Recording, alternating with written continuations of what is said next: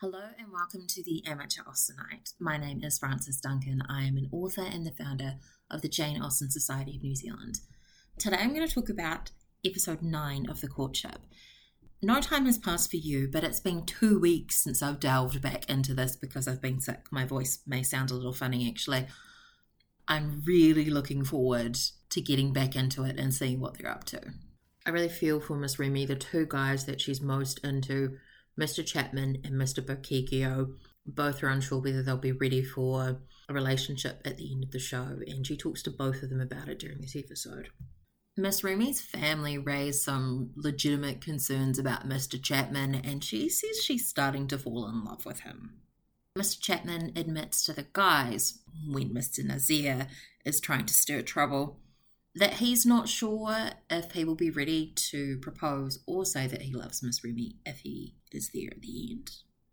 This week, the main event is a festival of strength. I'm waiting to see how long it takes before they start removing their shirts. The winner gets time alone with Miss Remy. The men turn up wearing shirts, but they remove them very quickly. I am not surprised. The whole thing is just a setup for the cameras and Miss Remy to drool over the half naked men. Even the other guys and the parents are perving at Mr. Hunter's perfect abs. Despite Mr. Hunter's impressive abs, he does not win. He even struggles at the first round. He does end up in the final two, but he doesn't quite make it.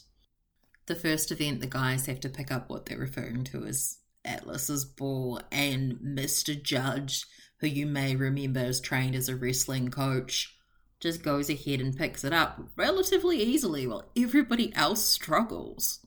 For the second task, they have to hold big concrete blocks above their head, and somehow Mr. Nazir beats Mr. Chapman.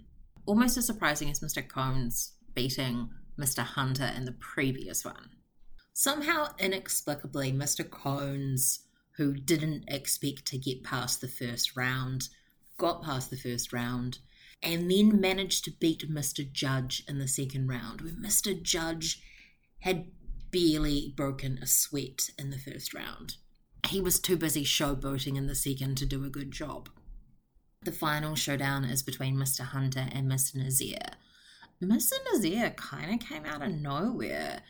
He's smaller built, but he seems to have a lot of strength and he's not just a pretty face. During their alone time, Miss continues to make gooey eyes at. Nazir, so he has to kiss her. And then he throws Mr. Chapman under the bus for his earlier comments about not being sure if he was ready to make a commitment at the end of the show. After the individual time, Mr. Hunter seeks out Miss Remy to speak with her. Miss Remy tells him he was on the final dance card the previous night because he hasn't been open and vulnerable. Which admittedly has got to be hard when there's a whole bunch of other people also dating the same person you are, and not collaboratively, but as a competition. Mr. Bokeikio gets an individual date, which is hilariously supposed to be some sort of Regency spa and Miss Remy has specifically asked him on this date to call him out on the fact that he said at the ball, when Mr. Nazir turned up, that he would propose, and previously he'd said he wouldn't, and again this time he says he wouldn't. They get into the same bath but manage to keep some level of decorum because Miss Remy retains her underdress. Miss Remy goes over to the boys' apartments to speak to Mr. Chapman about what Mr. Nazir said.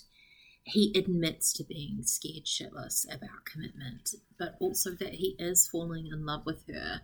I wonder if maybe part of falling in love is being scared. He tells her he doesn't think that he can give her the life that she wants, and at this point, she's crying and saying that she's stupid to his credit, he's crying too, just not as openly as Miss Remy, who ends up crying in the hallway, captured by the cameras. Then she returns to her sister and friend. It's no surprise that Mr. Chapman is on the final dance card. Joining him are Mr. Cones and Mr. Hunter.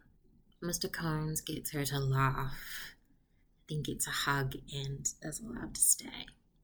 Mr. Hunter's inability to open up sends him home.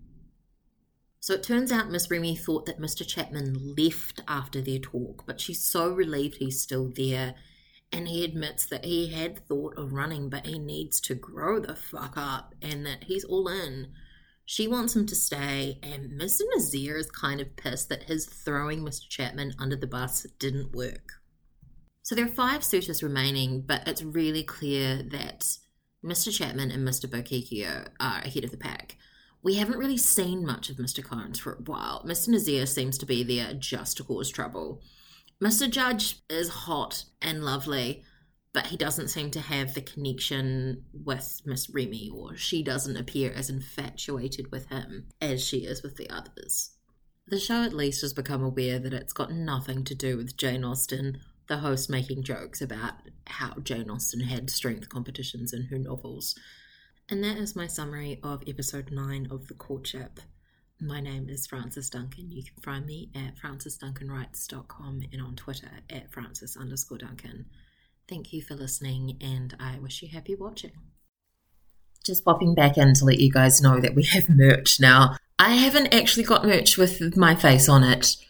That seems a little weird to me, but if you really want it, let me know and I'll do that. There's merch of the Jane Austen Society of Aotearoa New Zealand's logo, uh, some Jane Austen merch, and some Pride and Prejudice, heavily Pride focused merch too. It's on Redbubble, and the link is in the notes. Happy buying!